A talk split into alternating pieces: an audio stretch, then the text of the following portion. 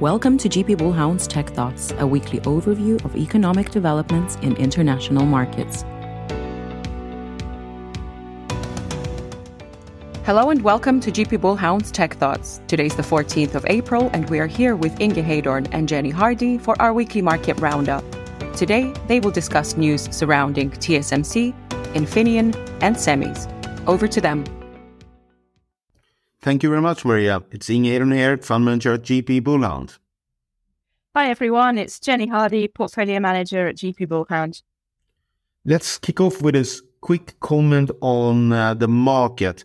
The market uh, has really now been trading around the recession and inflation numbers for a while, and it has continued. Uh, but going over to the tech side and, and, and what we are focused on and, and, the data points there, we, we got a, a lot of numbers coming in from Taiwan now, which is mixed to slightly weaker than expected. So let's kick off with that. We have the big foundries coming in with numbers, UMC, but especially TSMC. And if anything, slightly weaker than expected. And, and what, what do you think about that, Jenny?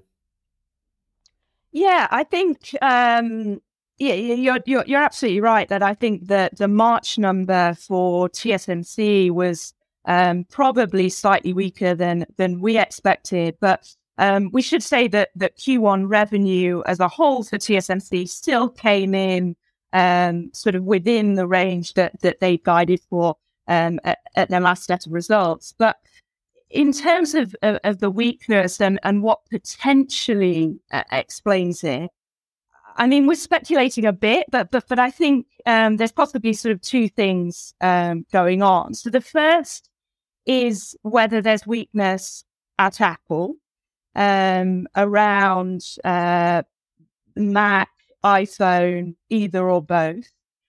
And what we think might be amplifying that is still this ongoing inventory correction that we have across the board in semis. So we know that um, at the last sort of uh, the, the year end reports, the inventory values uh, really across the board were at very, very high levels.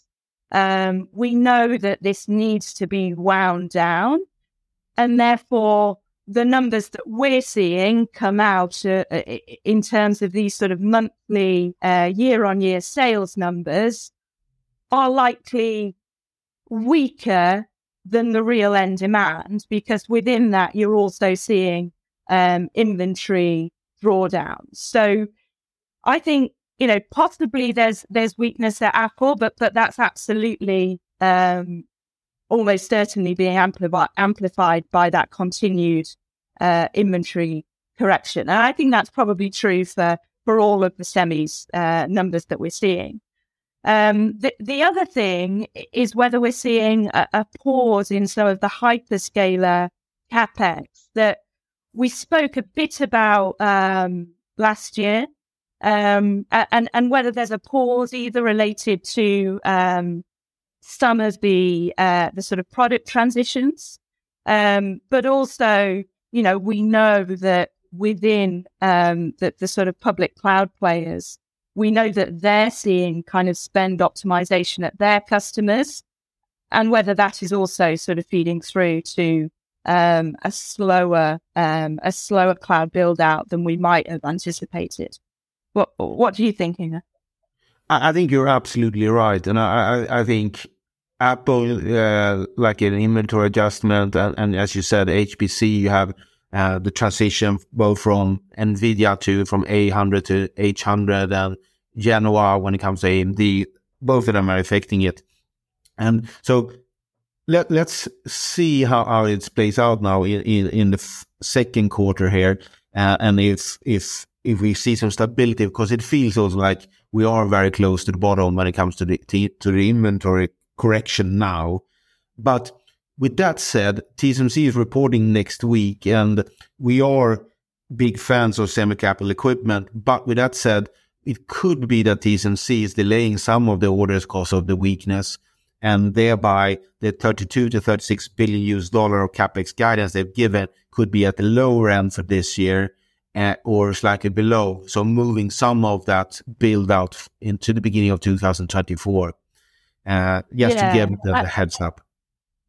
Yeah, absolutely, and and and obviously we'll we'll get the full details on um, on TSMC's Q1, but also as you said, you know the the core commentary around capex will will be key for the semi cap equipment players, and and it will also be really interesting to see um, what they say around market inventory levels and and you know where we are in terms of that inventory correction. We hope that um, certainly by Q2 we should be at the end of it, but but let's see what they say. And then the other thing that will be really interesting is um, the extent to which they're seeing this sort of AI related demand within their order book. Um, so we know that all of uh, the, the, the AI related chips, you know, whether it's NVIDIA chips, whether it's AMD chips, indeed, whether it's Amazon's, you know, in-house chips that, that they spoke about in, in their annual uh, letter yesterday, we know that they're all being built at TSMC. So I think that will be a very good indication um, around, you know, whether we are really seeing a, a sort of tangible build out uh, around all of this uh, AI hype that we've seen so far this year. Yeah, which we which we are quite positive towards. So that's one of our, our, our big stances. On the more positive side, um, electrical car market continues to be very very strong and and we follow it closely on a, on a monthly basis, and it seems like ticking along. And we had Infineon already upgrading both top line and operating margin uh, two weeks ago, just ahead of Easter. So really, really strong demand there, Jenny. Yeah, absolutely, and yeah, in just the same way that that we can track the Taiwanese uh, monthly semis numbers.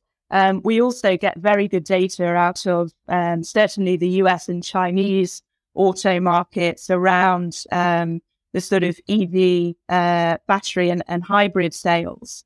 And yeah, really, the March numbers um, were were very very good. Um, the uh, the plug-in hybrid close to doubling in in uh, in the US, but I mean, we should say that, that the numbers that they're lapping last year were clearly very weak given all of the sort of supply constraints, you know, the fact that many of the OEMs couldn't ship vehicles because they were lacking um, the semiconductor parts.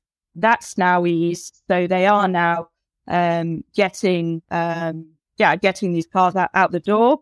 And we are absolutely seeing this continued shift um, to electric vehicles. Now, for us, that's super positive um, for uh, the semiconductor industry that supplies them. Um, there is a huge amount of more semiconductor content in an electric vehicle as opposed to a combustion engine vehicle. Um, and we very specifically own Infineon NXP, who supply into um, some of these sort of specific, whether it's the powertrain um, in, in, in, in the electric vehicles. Um, go on. Yes, I was just about to say also, uh, we also talked about this electric car war between the uh, US, Europe, and, and China. You had this infrastructure bill in, in the US pushing everybody to build their battery and electrical car factories in the US.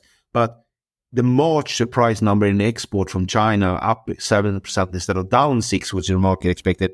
A big portion of that gain was due to the fact that they were shipping 125% more electrical car vehicles this year than last year. So China is definitely, definitely pushing the exports of their car industry now, which is also yeah. positive news.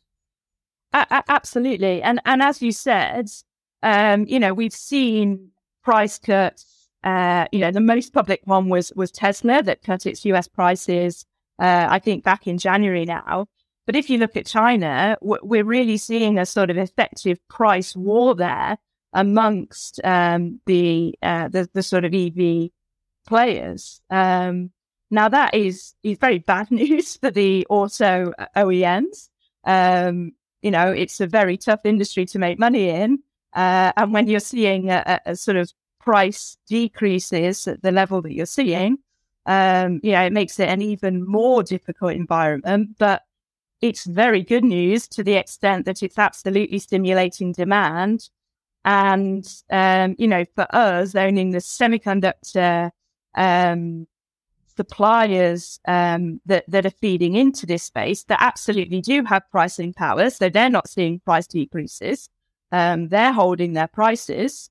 Um, and so, yeah, I think, um, I think it's, it, it, should be very good news for uh, the likes of Infineon and NXP that we hold. So to end this week's pod, let's stick out our necks a little bit about Infineon. Uh, they already raised guidance for this quarter and the full year. Uh, but we still think that uh, the operating margins uh, will be stronger than the market think. So it's around, say, around 28% for, for this quarter. And the market is, is bringing it down quite significantly in the next two quarters, while we would expect it to stay quite high and also high for next year, given the demand we see in the marketplace and the strength of the Infineon position. So we're sticking out a neck a little bit and saying that we still think the consensus number is going to trend upwards when it comes to Infineon. Uh, so, so the summary for, for, for the call is uh, further strength for Infineon and the electrical car market and slightly weaker than expected numbers coming out from Taiwan, but we're still not really worried about those because it's still an inventory correction and the underlying demand is better. And we still think we're going to see a better second half of 2023. And that's it for this week. Thank you very much. Thank you.